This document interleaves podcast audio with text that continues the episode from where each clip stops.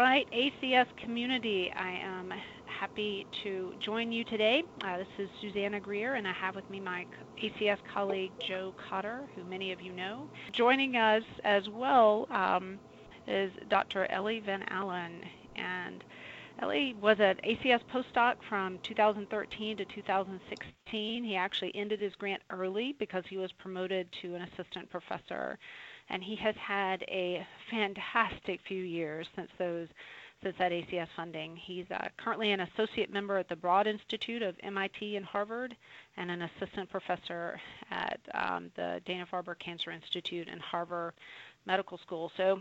Thanks for joining us, Ellie. How are you? Thanks for having me. Well, uh, I really appreciate you giving me the chance to chat with you guys. Absolutely. I, uh, we're thrilled to have you. I've got so many things I want to ask you about. Um, so for those of you who are not fortunate, like uh, Joe and myself, to have a moment to chat with Ellie, um, you may not have cyber stalked him like I have, but I've, I've done my research. And um, I mean, your field is so interesting. So just to share with our ACS community, um, Ellie's research is in computational cancer genomics. Um, it's a fascinating field right now that's taken off uh, so much. Um, and so I want to I, I think I want to start with some questions not about computational cancer genomics. I think we'll round out to that, but I just want to I want to start um, just asking. Uh, you haven't been a PI for that long, um, right? Joe and I did look look online a good bit, and uh, based on pictures of your lab, I mean, it is a uh, robust group that you are running, right? I mean, these are there are lots of them. Um, they are multi-ethnic, racial, and gender. I mean, it's it's an impressive group, and so because Appreciate of how it. productive you are, yeah, absolutely. Um, it's pretty obvious you're a strong leader. Um, so I guess my first question is because this is for um, Theory Lab, where we're all about driving collaboration. Is there anything you could share about how you run this group um, that maybe helps to helps you when you are thinking about collaborating with other scientists? Absolutely. Well, I, again, I appreciate the kind words, and I, I wish I could say, you know, going into this, that I truly had a conscious, you know, intentional path, you know, plan of, of how this was. I was going to do this, and I, I definitely I knew from day one. Um, but I think you know that wouldn't be true. Uh, but also, I think you know. Uh, what you're describing really sort of highlights, I think, what are some of the core principles of our group and why perhaps we've been able to grow in the way we have. And well, because our, Yes, because in a lot of respects, these core principles are are centered around a few very basic things. Um, all of our projects are team science projects, and that team could be, you know, obviously with external collaborators or whatnot, or that could be projects that are within the group. Um, but for every one of them, you know, it, it, we're not I'd say in a, in a, traditional academic environment where there's you know a single postdoc who does one project and they do it all themselves, sure. that's not really how we work. Um, we work in, in small teams that work on projects together, and it may be that one person takes the lead in one part of that project and another person takes the lead in another part, but you know the the the magic happens so to speak when when they all work together on things.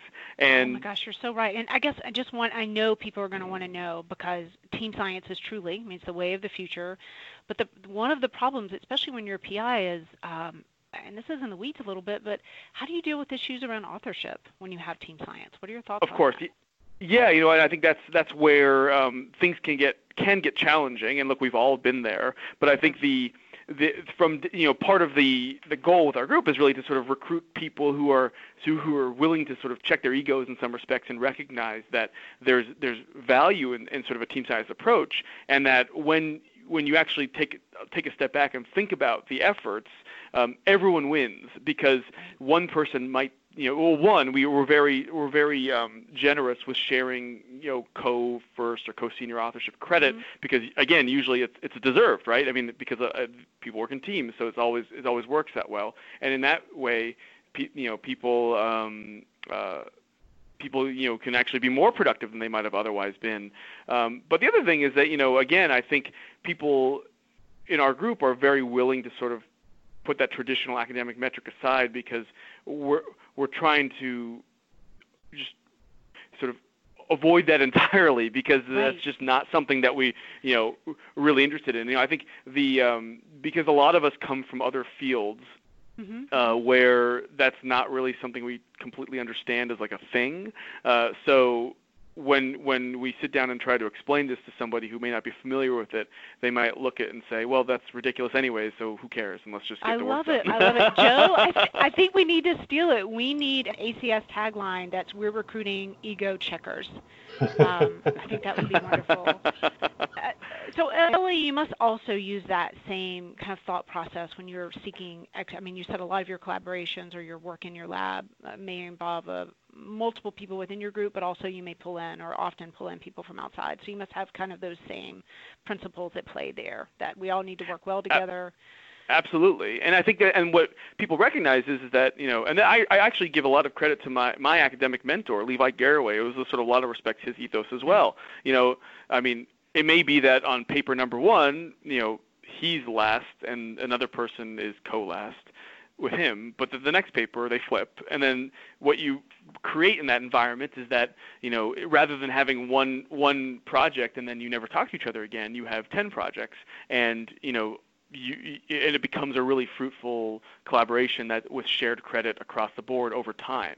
And I think Yeah. it's sometimes it's it's the over time part of it that I think Yeah. sometimes people may miss in the heat of the moment about any one effort, but it's actually tho- those are sort of the the the key junctures where you rec- you see people for who they are and you recognize who are the people that are can, are aware that uh, you know there's more to it than just one study. And, and, and again, I will say, of course, that this is all assumes that people are are actually doing the work. I mean, obviously, like if there is a situation where you know somebody is not doing anything, that's a different. That's a whole. That's a that's a you know different conversation. But you know, generally speaking, if you know people are, do the work and are willing to work together, they'll, the the, the long term play it creates a situation where every um, where where everyone wins and everyone wins over time and they keep winning you know and that's and that's the ideal setup I think it's great. I mean, so you're looking for hard workers who are ego checkers who can take a step back and look at the big picture and, and the overall goal. I mean, obviously, we all have to make those marks to um, kind of accelerate your career and uh, with an eye towards promotion or graduation or, or finishing that postdoc or wherever it is. But I think it's, it's certainly a fantastic lesson for all of us to, to think about the big picture, not only in what you're doing and why it's so critical, but in how you're doing it. So thank Right. you. All right, so I have um, also as a part of my stalking you a little bit, I was really fascinated to learn um, kind of of your engagement and something that's actually really pretty new, unfortunately, but fortunate that it's happened for the oncology community, and that's um, around patient-driven. Um, I think you, you may have said it, liberation of data, which I love. So I'd, I'd love to hear about your thoughts on that and, and your Sure. involvement in the Metastatic Prostate Cancer Project, because I think a lot of our listeners won't won't have heard a lot about it. absolutely so the- I'll, I'll sort of break that up into two things so Okay. first patient driven research um, and that's where the metastatic prostate cancer project falls into um, is the idea that rather than expect patients to have to come, uh, specifically cancer patients, to have to come to one of a very select few academic cancer centers around the country to be able to participate in any kind of research, you know, Sure. expect them to walk into a Dana-Farber or a Memorial, Memorial Sloan Kettering or wherever. Um, we can instead now bring the research project to the patient at their doorstep and engage with them in ways using technology and social media that we could not have done previously. Um, and the goal of these projects is to, in so doing, create a mechanism to tap into a much larger set of patients, the vast majority of whom will never step foot into an academic medical center where these kinds of research projects traditionally occur, um, and engage with research, make patients at the center of these projects. And so the Metastatic Prostate Cancer Project is one of them as under uh, under the ones that we are running through the Broad Institute under this Count Me In umbrella, um, which was Right. recently announced and described um, uh, in various lay press and with a website. Uh, I believe it's joincountmein.org. And our our our website is mpcproject.org. M as in Mary. Metastatic Prostate Cancer Project, um, and here we, we are. We've basically we've created a, a website and a mechanism for patients anywhere around the country or and in Canada to, to go to the website mpcproject.org, click the Count Me In button, answer a very a few very basic questions, and then from there it initiates this process whereby we ship a saliva kit to their door. We access their medical records and their tumor samples for genetic profiling. Um, we will also actually mail um, a blood biopsy kit to the patient so they can bring it to their, their next lab draw and provide us with a blood sample uh, so that oh, we can study fantastic. the tumor the tumor we can study the tumor DNA that's shed into the blood. Yeah. And what's really been exciting about this project is that this is a this prostate cancer is a disease that you know guys don't like to talk about. There's no there's not a very large social media footprint. Um, it took us for a large academic project of a similar flavor, uh, you know, many years to recruit roughly 400 or so men with quality data who have advanced prostate cancer for research. You know, with this project's been open for about you know let's say six to nine months, and we're already approaching 600 guys who've signed Oh, up. And and that may not seem like a lot of patients, um, but again, um, it, it took us only a few months to basically over oh, you know, sort of do more than what's in a traditional academic Right. program would have taken years. And we've barely gotten started, and we're barely we've barely begun socializing this effort um, in a disease that inherently is not socialized. Yeah, so, I think the, the a- a- part that, and this is just, go ahead. oh, go ahead. Sorry. I was going to say the part that's so interesting to me is that it elevates the expectation for Right. patients to participate, but also for scientists and clinicians to to drive this type of project. I mean, prostate cancer is is critically important, but we have about 20 others um, that we would love to to really drive this kind of interaction. So. Um, Exactly, really- and this is and and again, this is the Metastatic Prostate Cancer Project is one of a number of such projects under our Yeah. Count Me umbrella, and the goal here, of course, is you know this we are we are still in the experimentation phase. What's going to work for disease A and B and C? But sure. you know, in principle, the goal is, is to do this for everyone. Um, and that actually comes to the second part of what you were asking about data liberation. So Yeah. just as we are interested in generating new data, so generating genomics, for instance, from these patients, but maybe do other kinds of data as well, so that we can discover and learn and, and accelerate, you know, new treatments and whatnot. Um, we do recognize that there is ample amounts of existing data that, that you know live in the clinical environments, whether it's clinical data, genomic data, other kinds of stuff. And you know, we recognize that with you know current HIPAA laws, the patient actually has the right to their own data in every form computable and imaginable. And uh, we are in the process now of experimenting with um, mechanisms to actually ena- empower patients to liberate their data uh, and access it in ways that they don't normally don't even recognize they even have a lawful right to. Um, and in so doing, hope that we can create an ecosystem where they may, may also then subsequently want to donate that data for further research. Um, this is a much more of a work in progress um, for which we have some stuff cooking. It's a much hard. It's actually a much harder problem because the the the procedures to actually liberate the data, even with a law on your side, are, are very much Mhm. up in the air. Um, but it's something we're very interested in doing. And again, here the patient is at the center of all of this. They have all the power and they have all the the ability to actually make this happen if they want to. So I have a question. If um, if if you run into patients that have reservations about this, what are their reservations? Is it So yeah, I mean, there's there's, there's numerous ones. I think patients sometimes. So for instance, on the on the research side, so for the Count Me In projects, currently this is purely a research project. We do not have mechanisms to return individualized results. So patients will ask, you know, what's in it for me, and I think that's a very fair uh, concern. Sure. We're we're trying we're building out processes to try to work around that and actually be able to deliver clinical data back to patients, but that's going to take some time. Um, some patients will express concerns about privacy, which is understandable in the genomics era. You know, the the whole notion of privacy is sort of becoming a, a very nebulous topic for which there's not necessarily very clear answers or guidance on what that even means anymore. But that's something that people are understandably concerned about.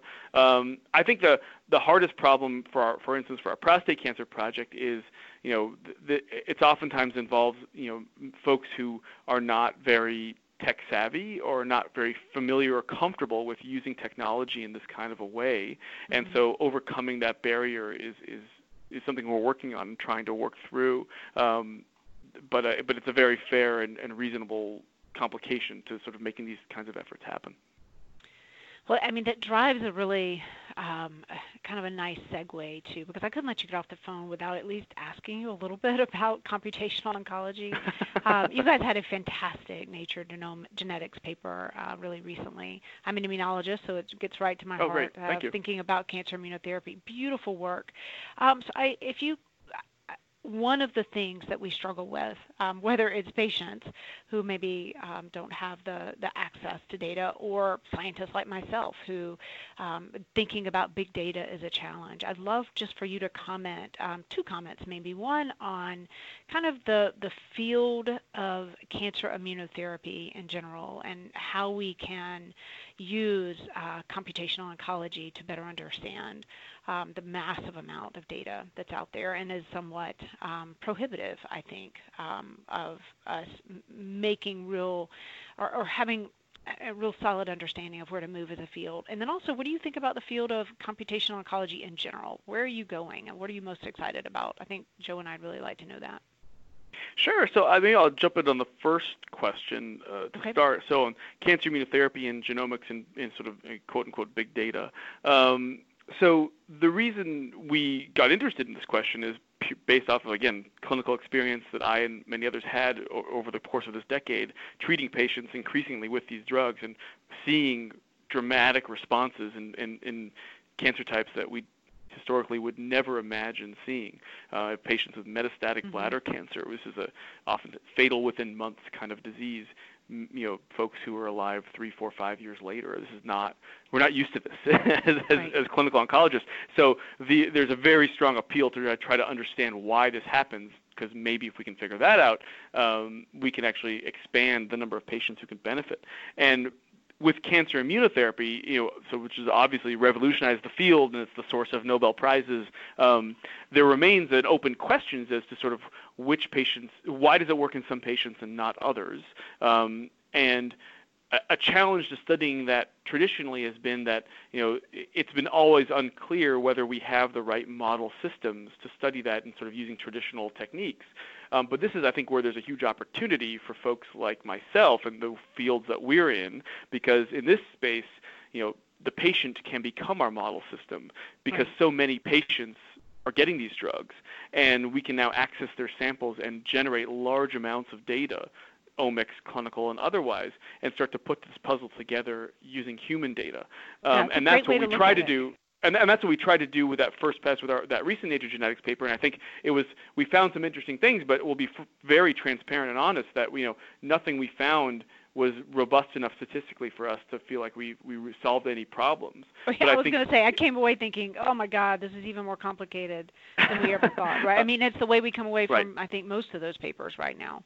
Right, kind but of I think, step but forward, but one step back. But exactly, but I think you know, but you know, in in sort of what we what we inferred from that data set, we can imagine getting to those answers, you know, sooner than we might think, um, and it's simply a matter of connecting clinical observations with appropriately profiled human data and immersing that into the cancer immunotherapy, cancer biology world. And I think that that's, that actually speaks to the heart of more generally what our lab and our group is interested in, which is actually that intersection of clinical oncology, computational biology, and, and you know, genomics and molecular molecular oncology. And I think that's th- that sweet spot right in the middle of those three things is what we what we care about generally.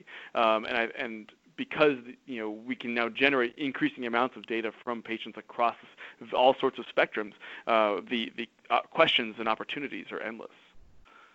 Ah, that's just it, it makes you feel like, and maybe in a year or in five years for sure, we'll be in a very different place. I guess that's that's my my takeaway is we just need to sit tight and um, continue, just just push on.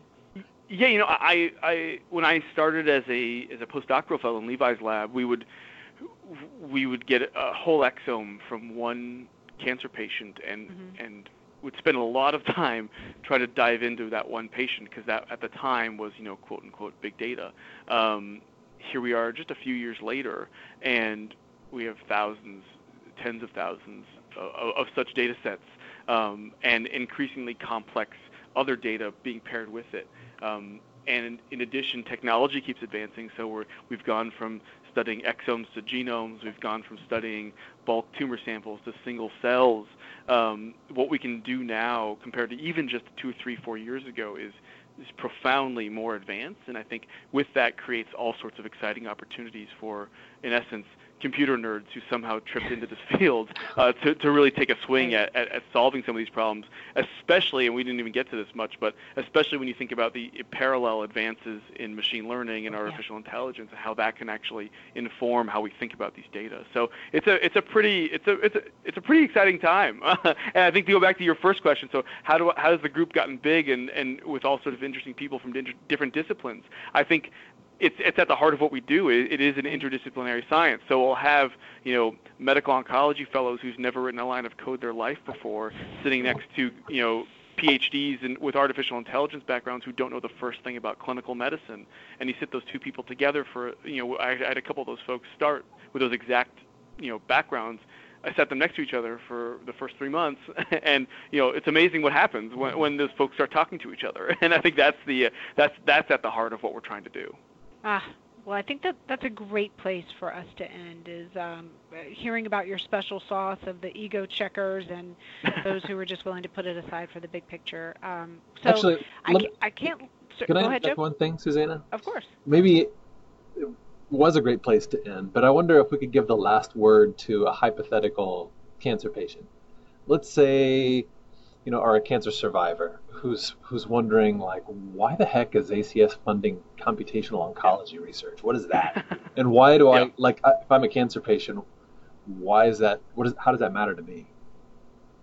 So I'll be honest with that two ways. Uh, so so first, how does it matter to you uh, as a cancer patient? Um, we think increasingly that the opportunity for discovery that could have an immediate clinical impact, impact meaning new drugs or new ways of figuring out which patients should get existing drugs or figuring out which patients really need to be screened and watched carefully because they might be at risk of getting cancers um, is really at the heart of what we're trying to do. And we ha- we've now clear evidence that we've actually made a lot of success in that regard. You know, we have I, I can point to work that we've been a part of that's that's has already led to drugs or drug combinations that are being tested in the clinic. That has led to new ways of doing genetic testing in patient populations we never would have expected needed it, but actually need it.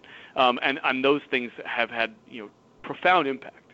So so that in and of itself can all be walked back to computational oncology and sort of the discoveries made at this new science. To answer the question another way, um, so I, again, I'm not. I don't think I have a very typical background as a as a physician scientist studying cancer uh, because of my of a computer science interest and background, and in one's career, sort of that transition from sort of mid training to actually getting your first faculty job is the most sensitive part of a career, and usually where folks who try to pursue non-traditional, you know, perhaps you can say sort of crazy things, um, end up falling through the cracks in, in traditional academia because traditional funding mechanisms don't understand um, how to take risks for those kinds of people. And that's exactly, frankly, where I fell into. I, I would ha- I would tell people what I was interested in, and I, the feedback I would receive was often either I don't get it or this is never going to work. You either need to pipette or you need to write clinical trials. There is nothing in between. Um, and so, in fact, my ACS postdoctoral fellowship was the bridge between my training and my first faculty job. And I and I would truly I would not be here telling you guys about all this cool stuff we're doing um, were it not for that that bridge and that funding at that critical time in my career. So. Um, both as sort of the immediate demonstrable evidence of like here are new drugs, here are new treatments, here are new um, genetic testing for patients level, and the here's a way that this funding actually filled a gap for a, very, a very sensitive time in one's academic career perspective, um, it, it, plays a huge role. Well, Joe is right. That is a much better place to end. and Ellie, I'll say, I mean, we're just so we are so fortunate that we found you and that you found your sweet spot between pipetting and the clinic because um, I think it's obvious to all of us that you fill a gap. Um, and and well, we're thank grateful. you. And I appreciate it. And thank you, truly, thank you, thank the American Cancer Society. Uh, we would not be able to do this without without your support. So, uh, well, we we really appreciate it. All right, well, keep up the good work, and we'll be in touch. Thanks a lot. Thank you. Thank you. Take care. Bye.